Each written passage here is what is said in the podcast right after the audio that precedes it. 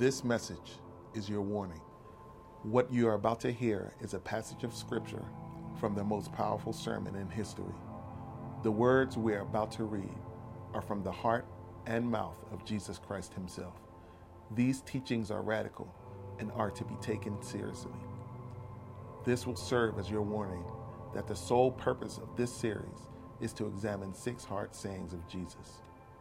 We will examine each saying together as a church and then have a time of personal response. You are about to be challenged.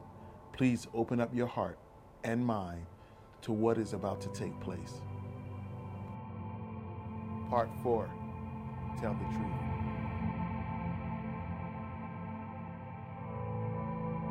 So, for the past three weekends, we've been in this series that we said needs a warning label. Because the sayings we're going to hear from Jesus are very, very challenging.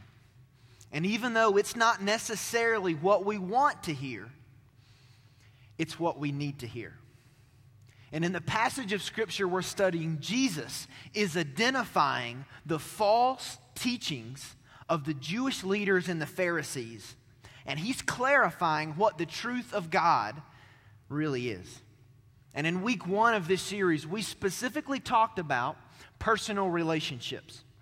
And here was the principle we drew out. We said this that as a Jesus follower, it's impossible for me to be right with God and not be pursuing rightness in my relationships with others. That was week one. And then week two, we begin to talk about the marriage relationship. Week two was about adultery, and week three was about divorce. And we kind of group those together under this application principle that honoring our marriage is worth whatever it takes. If that's removing something, if that's implementing something, honoring the marriage relationship is worth whatever it takes. And this week we come to the fourth difficult saying of Jesus in Matthew chapter 5. And I got to be honest with you, this one is just as challenging as the first three. So take your copy of God's Word and turn to Matthew, the first book in the New Testament, chapter 5. And I'm going to start reading in verse 33. If you do not have a Bible this morning, we're going to put this on the screen for you so that you can follow along with us. And just to remind you of the setting, Jesus here is sitting on the side of a hill and he's really instructing his disciples. But because he was such a radical and gifted teacher, people had gathered from the community to listen to the teachings of Jesus. So he's speaking to a large group of people as he says these words. Matthew 5, verse 33 says this Again, you have heard that the ancients were told. You shall not make false vows, but shall fulfill your vows to the Lord. But I say to you, make no oath at all, either by heaven, for it is the throne of God, or by the earth, for it is the footstool of his feet, or by Jerusalem, for it is the city of the great king. Nor shall you make an oath by your head for you cannot make one hair white or black. Verse 37. But let your statement be yes, yes, or no, no. Anything beyond these is of evil. And every week in this series, we've been asking three very simple questions, a very simple outline of three questions that we want to answer as we navigate through this text. And we're going to do that this morning. Here's the first question What's the commandment? What is the commandment that is being alluded to here in this passage? And it is very important that as we read verse 33, we see that Jesus is not quoting the scriptures. He is referencing a teaching that has been laid out by the Pharisees. But what is the actual law here that is being alluded to? Of course, the Pharisees took the law and added to it. But what is the Old Testament law that they're adding to?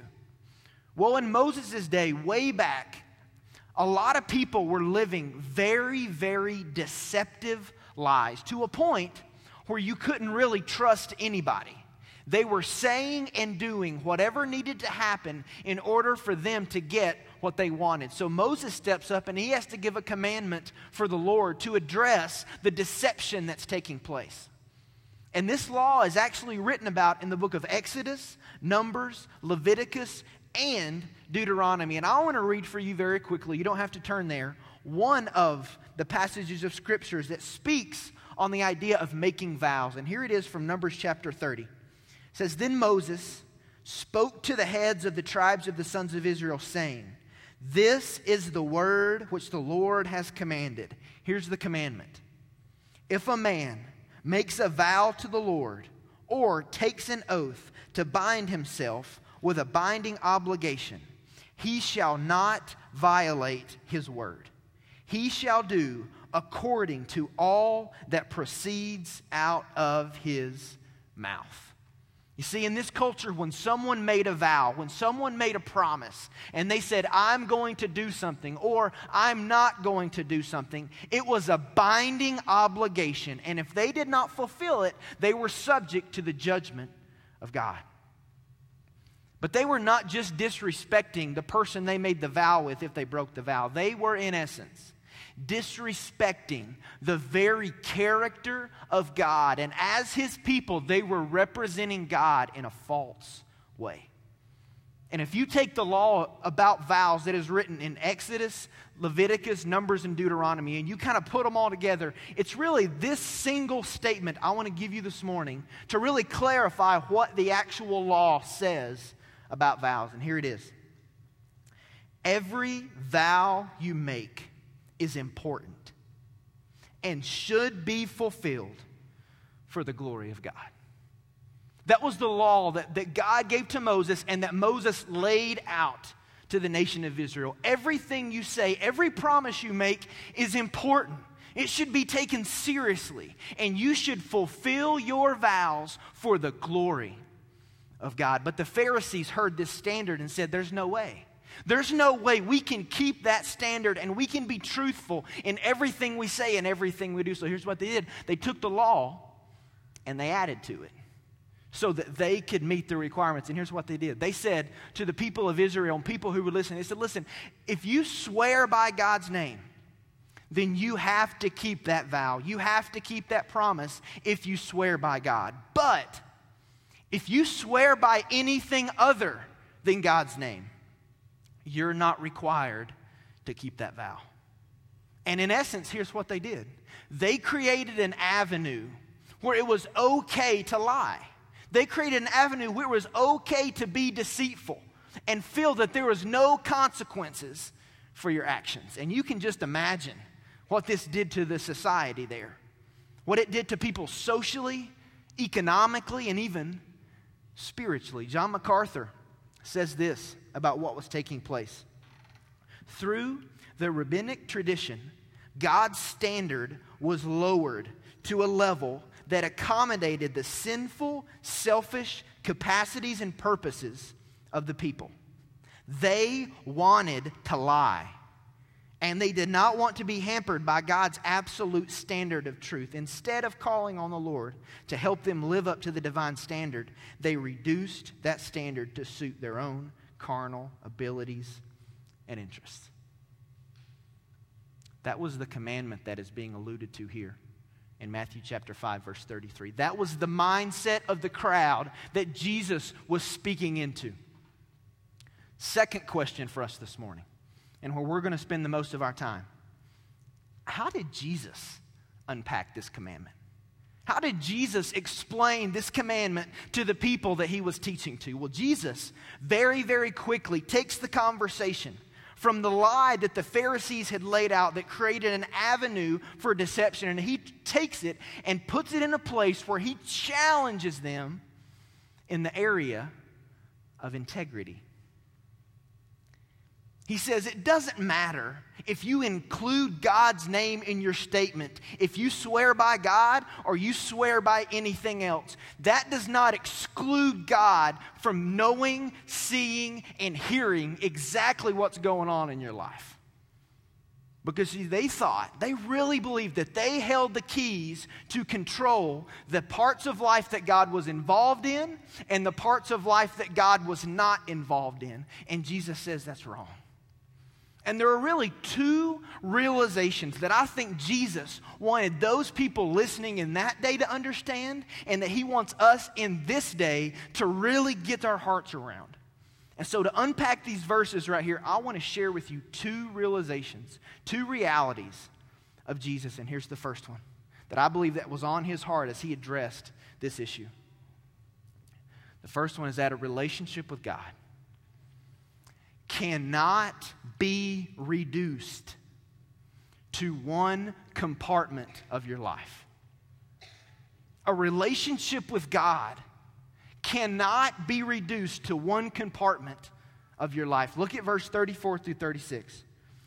He says, You've heard this said, but here's what I say Make no oath at all, either by heaven, for it's the throne of God, or by the earth, for it's the footstool of his feet, or by Jerusalem, for it is the city of the great king. Nor shall you make an oath by your head, for you cannot make one hair white or black. What does that mean? Well, that's God saying, listen, it doesn't matter what you swear by.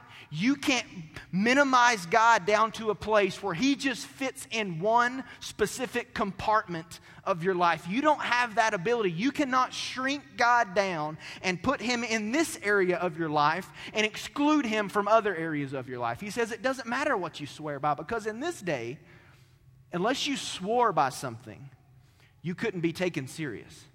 There had been so many lies and so much deception that unless you swore by something, you could not be taken seriously.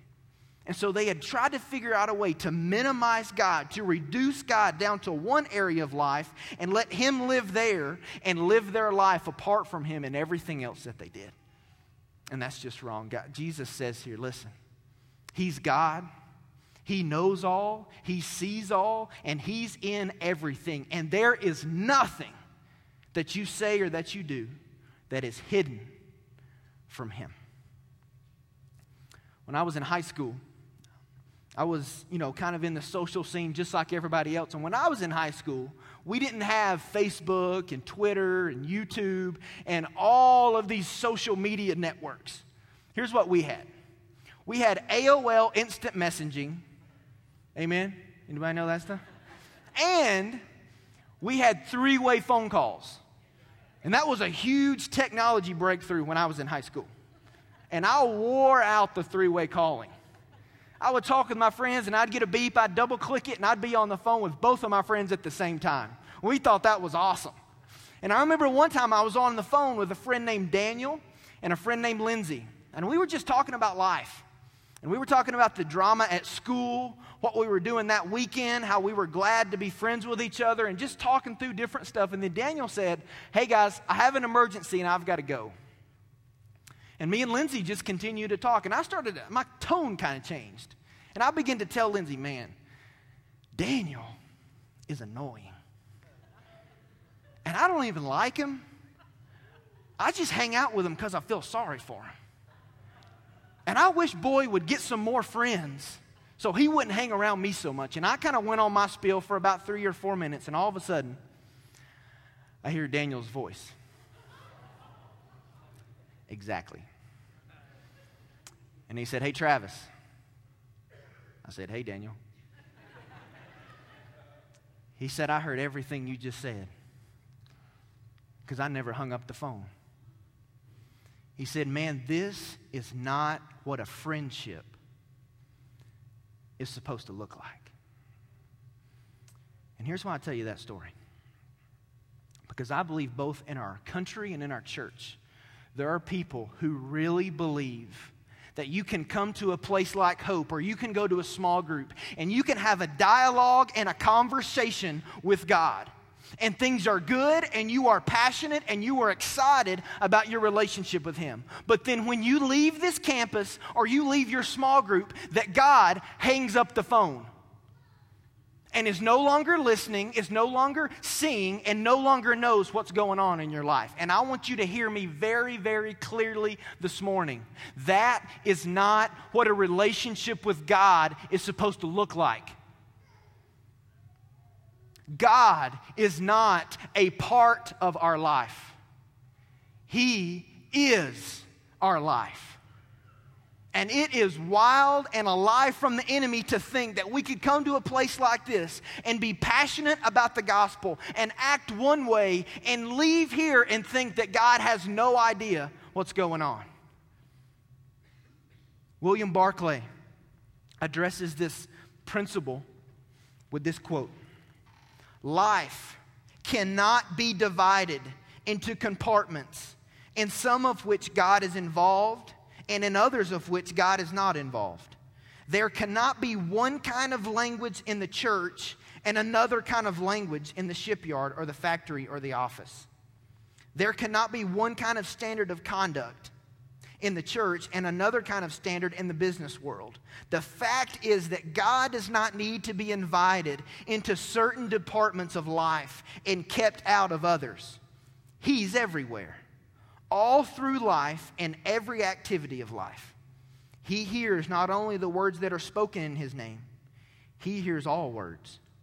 And there cannot be any such thing as a form of words which invades bringing God into the transaction. But we do this. We have believed the lie of the enemy that God is involved in the compartment of my life that has to do with church but once I leave church, God stays there. And I can go and deal with my finances or my job or my family. And God's not a part of that because God's just this compartment of my life. And only you know if that's happening in your life. Only you can answer that question. But many people have believed the lie of the enemy that God can be reduced, that a relationship with Him can be put into just one specific area of life, and then He influences nothing else. And for us this morning, that's challenging. And the, the biblical idea, and I really don't like this word, I really don't like this word because it's, it's all around our culture and it's just really misused. But the word here, the idea of trying to reduce God to one area of life and living differently in the others is the word hypocrite. And the biblical imagery is this that a person would live their life as normal and then they would go to a theater. And when they entered the theater and they walked up on stage, they would put on a mask. And when they put that mask on, they were a different person. And they acted differently, they talked differently, they were an entirely different entity until the play was over. And once the play was over, they took the mask off and they became the original person again. That's the biblical imagery here of the idea of being a hypocrite. And I thought about some different ways that fleshes out for us because I believe this lie that the Pharisees were telling these people is still a lie that we struggle with today. And I got three acts I want to share with you that I think we fall into, three traps of the enemy where he fools us. Here's the first one, and we kind of already talked about it. There's the church act. That we come here and we smile, and we have on nice clothes, and we communicate. And we act to be one way, we portray to be one way, but then when we leave, we are someone totally different. And the things that impact us at church don't necessarily impact or dictate anything that happens out, outside of church. And we put on an act, we put on a mask. Another act that I thought about is the family act. There are many people who go home and they are a great parent, they're a great husband, they're a great wife, they're a great child. And they act one way at home, but then when they transition to the office, or they transition to school, or they transition to traveling for business, they are someone totally different. And it is even possible, and I know this happens, I've talked to people who have done it. When someone transitions out of their home and they go on a business trip, they take their wedding ring off because they're putting on an act for their family. That's living two lives. That is trying to put God in one compartment of our life and leaving Him out of everything else. And Jesus says here that is impossible. Here's another act that I know is, is prevalent in our culture it's the social act. And that's the person who acts one way around people or in front of people with friends. But when it's just you, alone with nobody else, you are someone totally different. You act differently, you think differently, you operate by a different standard because you truly feel no one knows what's going on. But listen, in all of those circumstances, God knows exactly what's going on. Whether you include Him in the language, whether you think He's a part of it, He has invited Himself into your life because that just goes with being God. And you're not fooling anybody. And your friends aren't fooling anybody. And I'm not fooling anybody for the moments I think I can shrink God down to just be and just influence this one single compartment of my life and leave Him there and then operate the way I want to in every other situation. And we struggle with this because we are so performance driven. And some of us have been deceived to a point that we think we can have a conversation with someone and tell them our marriage is great and convince them our marriage is great. And even though our marriage is on the rocks, because I've convinced them that everything's okay, then, then I, believe to be, I begin to believe that everything's okay. Same thing goes with your spiritual walk with God. Same thing goes with you financially. And it is a lie from the enemy. And Jesus says here that is not what a relationship with God is supposed to look like. God doesn't hang up the phone. And as Jesus unpacks this text, he says it doesn't matter what you swear by, God's involved in everything. The idea of integrity, the biblical idea of integrity is this oneness, sameness that who I am at church is the same person I am at home and at the office and at school and on the business trip and when it's just me all by myself. That's the hope. That I believe that was the desire of Jesus is that people who follow him would be people of sameness, of oneness, that their entire life would reflect his character regardless of who they were around or what they were doing. That's the biblical definition of integrity. And if you're here today and you would say, man, I'm, I'm there. Like, I thought God lived at church or I thought God lived at home. Listen, God's response to you isn't anger. He's not saying, well, you've messed up your opportunity for an intimate love relationship. You need to figure something out. No. God is saying, I want you to understand a relationship with me. I don't want you to live your life wearing masks and being a different person in every situation. If you will come to me and you will surrender, I will fill you with life, I will fill you with joy, and I will fill you with purpose, and I will make you a man or woman of sameness, of integrity. And you can honor me in the way that you live.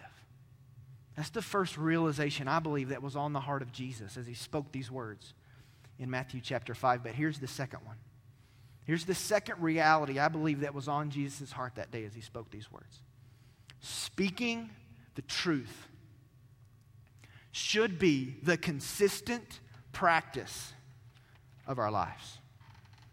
Speaking the truth should be the consistent practice of your life. Look at verse 37.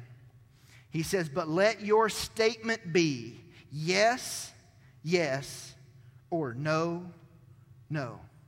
Anything beyond these is of evil. Here's the point he's making. He's saying, for my people, oaths, promises shouldn't be necessary because the consistent practice of your life is the truth. That there's not moments when you would even think about deceiving your friends or deceiving your family because you are consistently living in such a way where the truth is being poured out of you. He says there's nothing wrong with oaths, it's not a sin, but you shouldn't have to go under oath to really be communicating the truth. Speaking the truth, trustworthiness should be the consistent practice in the life of a Jesus follower. And here's the good news God hasn't just said, speak the truth, and just left it up to us. When we receive the person of Christ into our life, He fills us with His Spirit. And in the New Testament, the Holy Spirit is referred to as the Spirit of truth. Look at this verse from John chapter 16. He says, But when He, the Spirit of truth, comes, He will guide you into all truth. For He will not speak on His own initiative, but whatever He hears, He will speak and he will disclose to you what is to come. It's not dependent on us to figure out how to speak, how to live the truth. God has given us His Spirit, and on a daily basis, the Holy Spirit desires to lead us and guide us into all truth. And that's why we say all the time at Hope, it is so critical that on a daily basis, when you wake up in the morning, you are setting your life, you are setting your heart in tune with the Spirit of God. Not just because that's spiritual talk or it's what you're supposed to do. No, we desperately need the Spirit of God on a daily basis to lead us into places of truth because, left to ourselves, on a daily basis, we will always compromise the truth and compromise our integrity. And I thought about a few ways that we do that. A few ways that for us on a daily basis, when we are not being guided and led by the Spirit of truth, that we drift and we deceive people and we lie. Why do we do that? Well, here's a couple reasons. One reason we deceive people is because we want to get something that we want.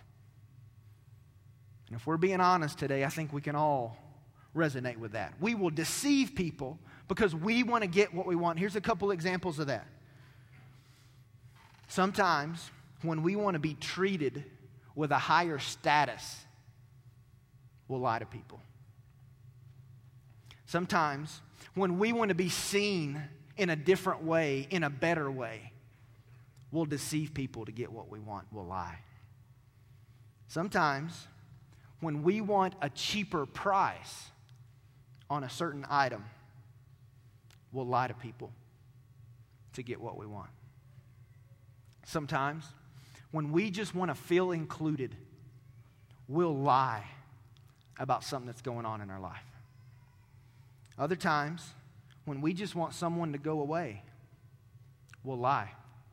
And we'll tell them something that is not consistent, that does not portray a life of sameness or oneness all because we're compromising the truth to get what we want. But listen to this there is a greater calling on your life and my life than simply getting what we want. And it's the calling to follow Jesus. It's the calling to walk with the spirit of truth and be guided into truth and to be men and women of integrity on a daily basis. But I think there's another more subtle way that we deceive people and lie to people. And sometimes it's because we don't even realize what we're saying. Stuff just shoots out and it's, it's a lie. It's not going to happen, but we say it anyway because we don't even realize what we're saying. Here's the example. Oh, really? That's going on? Hey, I'm going to be praying for you. And what happens? We walk off and we don't pray. It's my conviction that's an integrity issue. Because if we say we're going to do something, we should do it so that our lives are one of oneness and sameness, not living two different tracks. Another example of this is when we're unorganized and somebody asks us or follows up with us about a certain issue, and we make up some excuse as to why it didn't happen, and we just lie. Why? Because we don't want to say, I just didn't get to it. It just didn't happen. I forgot. Rather than that, we just blurt out a lie. Another example of this, and this was convicting for me this week, another way that we just don't even realize what we say and we compromise the truth is when we say we're going to be on time. That really struck home at my house. But that's an example of us displaying a life of integrity, of oneness. When we say we're going to do something, that we do it. It's us having a life of integrity. And that's how Jesus unpacked this commandment. He said, Listen, you've heard a lot of stuff from the Pharisees, but here's what I'm telling you. A relationship with God cannot be reduced down to be one compartment of your life. And speaking the truth should be the consistent practice in the life of a Jesus follower. You should be men and women of integrity. Here's the third question for us this morning How does this apply? How does this impact us directly this morning? Well, I want to give you um, a life changing principle that I think is very, very important. It's going to be on the screen for you. A life of integrity honors God, protects me, and protects you, and it blesses other people. You see, the enemy will lie to us and tell us that integrity is just a small thing that a lie here, a lie there, it doesn't impact a lot. No, if it impacts our integrity, it impacts everything. And here are three great results of what happens as a result of you and I walking in such a way that we live a life of sameness. It honors God. That's why David prayed in Psalm chapter 19 God, let the words of my mouth and the meditations of my heart please you. Let my life be one of sameness because I know that's the design you have for a relationship, and I want to honor you with my life. But it also protects us. In Proverbs chapter 2, it speaks very clearly that God is a shield for those who walk in, in integrity.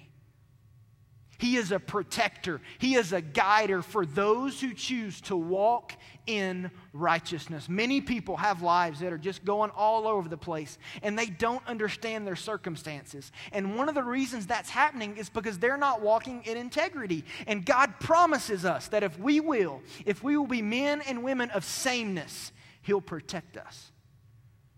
But lastly, it blesses other people. The Bible says in Proverbs chapter 20, for the man who walks in, in integrity. How blessed are his sons after him. And you got to know today, as you and I walk with integrity, it honors our Heavenly Father, it protects us, and it blesses other people.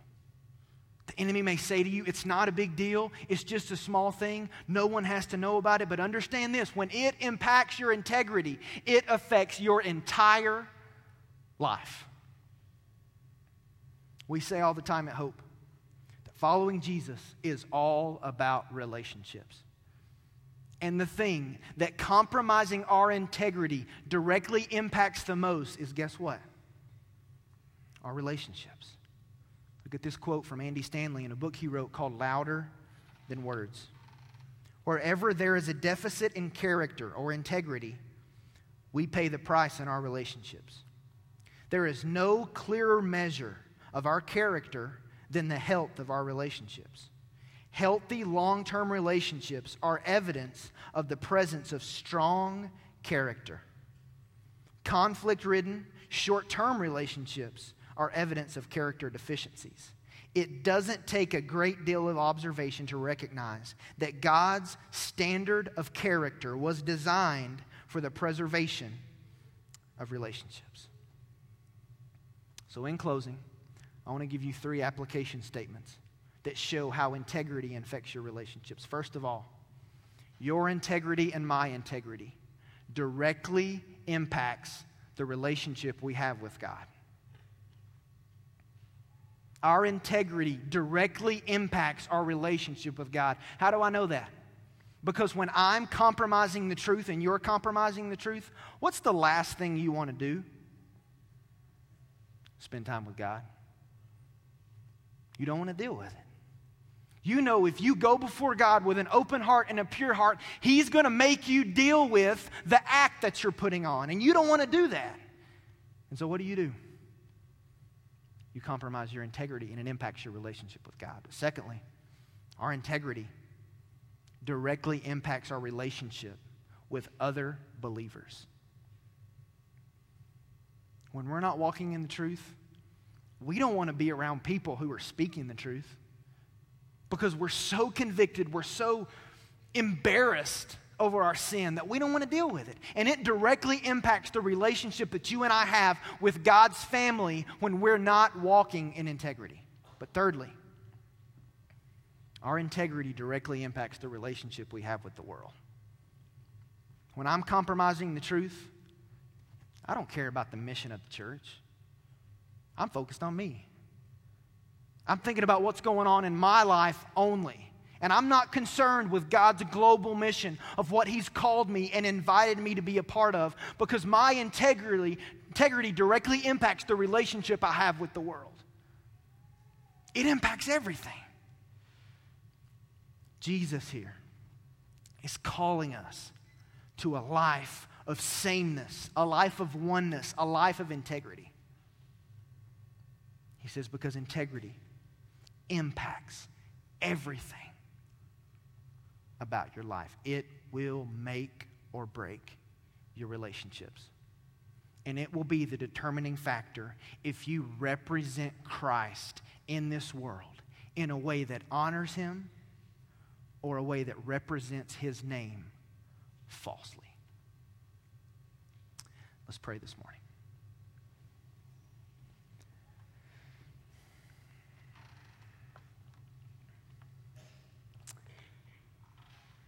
As you sit there, I just I want to challenge you. Would you just ask the Spirit of truth right now to speak to you? Would you ask the Spirit of truth to allow you in the next few moments to respond to God in whatever way He is dealing or impressing on your heart? Our praise team's going to come, and we're just going to have a time where we listen and respond to God. And if you're here this morning and you don't have a relationship with God, the fact that He sees and knows and hears everything about your life just makes the gospel that much greater because He loves you despite all that stuff. We're going to have some pastors and prayer volunteers around the room, and they're there because they'd love to talk to you about a relationship with God you've been chasing and you've been trying to figure out what is this whole thing about, I want you to hear me. God loves you. He wants a relationship with you.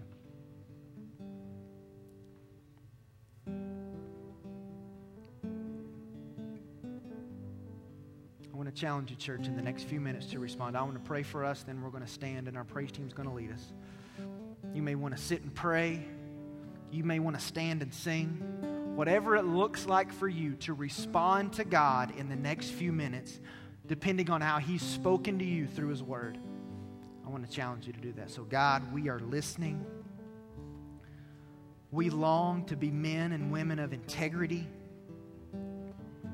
Holy Spirit, would you guide us into all truth over the next few moments? May we take this serious, Lord knowing that our integrity impacts everything about our life. We love you this morning, Jesus, and we're listening to you.